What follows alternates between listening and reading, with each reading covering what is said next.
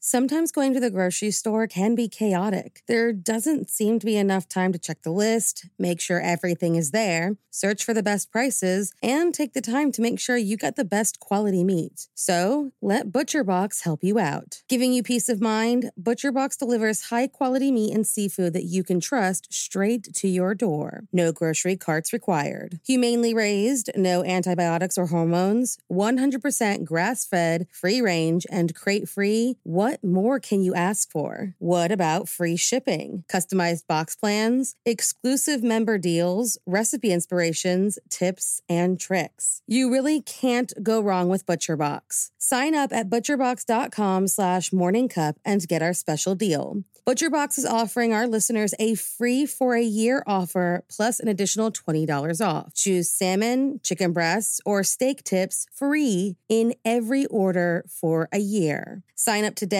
at butcherbox.com slash morning cup and use code morning cup to choose your free for a year offer, plus get twenty dollars off your first order.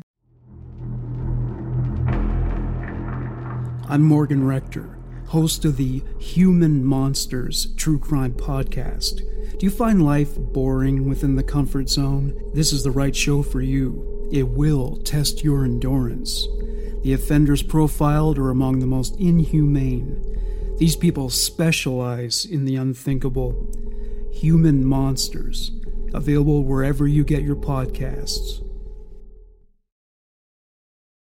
Today's episode is sponsored by Green Chef. I've got a new favorite way to make dinner that I want to tell you guys about, and it's all with the help of Green Chef. Green Chef is a U S D A-certified organic company that lets you choose from a wide variety of easy-to-follow recipes that you can cook in your own house. There's something for everyone, with vegan, vegetarian, paleo, keto, and flexible meal plans, all of which have quick and easy step-by-step instruction, chef tips, and photos to help guide even the most novice of chefs, like myself. We chose the flexible family plan and got to cook this incredible cranberry barbecue pork chops with sautéed Brussels sprouts. I am not the chef in the family by any means, so normally this isn't something I would add to our weekly menu. But this was so easy to follow with everything pre-measured and prepped for me, it was pretty foolproof. And my son, who tends to be pretty plain with his food choice, actually ate his helping with some extras, which I feel is the most glowing review a four-year-old can give.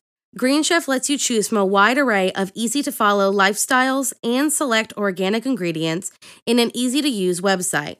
Once you choose what meals you want, Green Chef does the meal planning, grocery shopping, and most of the prep for you week after week, meaning that this can work with even the busiest of schedules. And the clean ingredients are something that you can absolutely trust because they are seasonally sourced at the peak of freshness. So if you're ready for unique recipes made with a wide variety of organic ingredients shipped straight to your door, go to greenchef.com slash morning eighty and use the code morning eighty to get eighty dollars off across four boxes, including free shipping on your first box.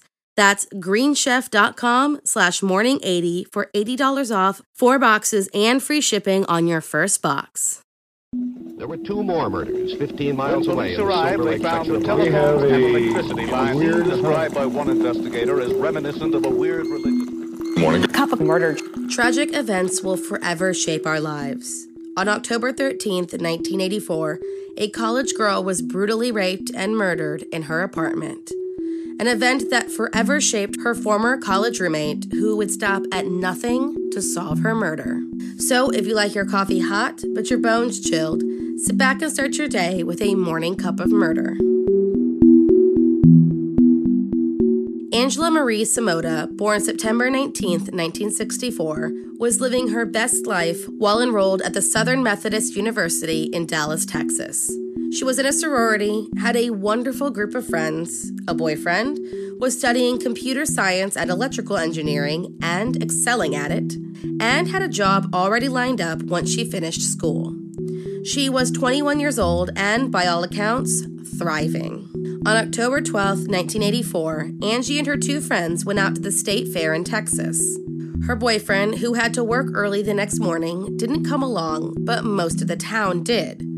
The University of Texas and University of Oklahoma were preparing for their upcoming Red River Showdown, and fans were coming out in big numbers to participate in the night's festivities. Angie and her friends went to the Rio Room Dance Club, hung out until about one a.m., and then she drove her friends to their homes, stopped at her boyfriend's apartment to say goodnight, and then headed home for the rest of the night. Not long after she got home, her boyfriend received a phone call from Angie that was abruptly disconnected. Worried, he called the police. Police arrived at her home on October thirteenth, nineteen eighty-four, were let in by her apartment manager, and found Angie Samota's nude body lying on her bed. She had been raped before being stabbed repeatedly and dying from the wounds to her heart. Angie was well-liked and had many friends who were now left to grieve her untimely death. One such friend was Sheila Wysocki, who met Angie when they were paired together as roommates during their first days at the university in nineteen eighty-two. She got the news from a mutual friend, the news that would later change the entire course of her life. Police began investigating the murder and, after talking to friends like Sheila, learned of a man named Russell Buchanan. He was the twenty-three-year-old architect who spent that evening with Angie and her friend. He was a shy guy, but was already established in his profession. So Angie saw him as a valuable connection for her future career. Sheila described him to the police as a nice guy, but one who always made her feel uncomfortable. She even, in hopes to find out some new information from him, went out with him to dinner and asked him about what happened that night. But his story remained the same. Angie dropped him off after a night out, and he knew nothing about her murder until he got the phone call the next morning. There was also no physical evidence connecting him to the crime. Regardless, he remained a suspect and was subject to a number of interviews and polygraph tests, eventually forcing him to lawyer up. Her boyfriend was also a suspect, but he was eventually cleared of the crime. And with that, the case went cold.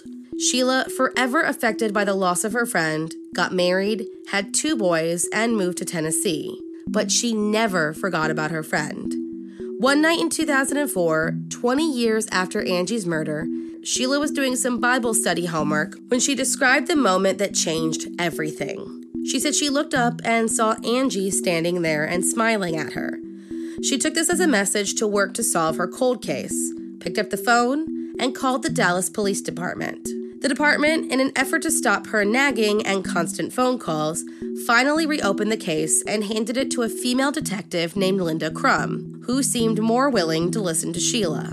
In the meantime, while chatting about her efforts to research the case herself, the security officer in her gated community said that she would make a great private detective. In Tennessee, all you needed to become one was to take a class and be sponsored by a company. The security company sponsored and trained her, and with that, Sheila took her desperation to solve the case and made it a full-time career. She was told in the past that the evidence had been lost in a flood, but the new detective on the case said they found it all these years later. Everything seemed to be falling into place.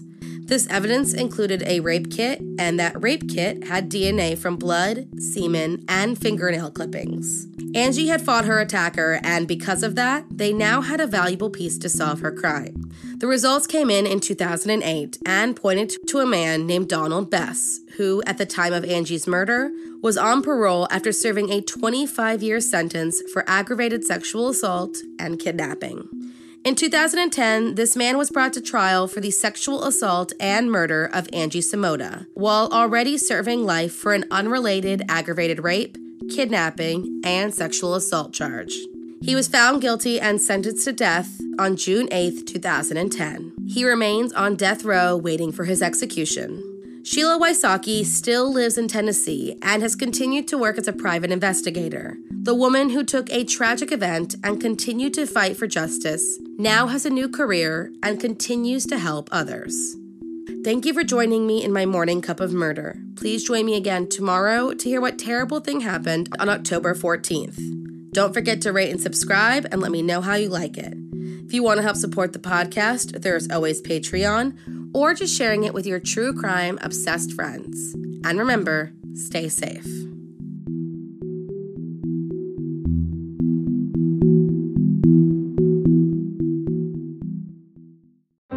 Grand Canyon University, we believe in equal opportunity, and the American dream starts with purpose. Whether your pursuit involves a bachelor's, master's, or doctoral degree, G C U's learning environments are designed for supportive networking and collaboration. With over three hundred thirty academic programs, G C U provides a path to help you fulfill your dreams.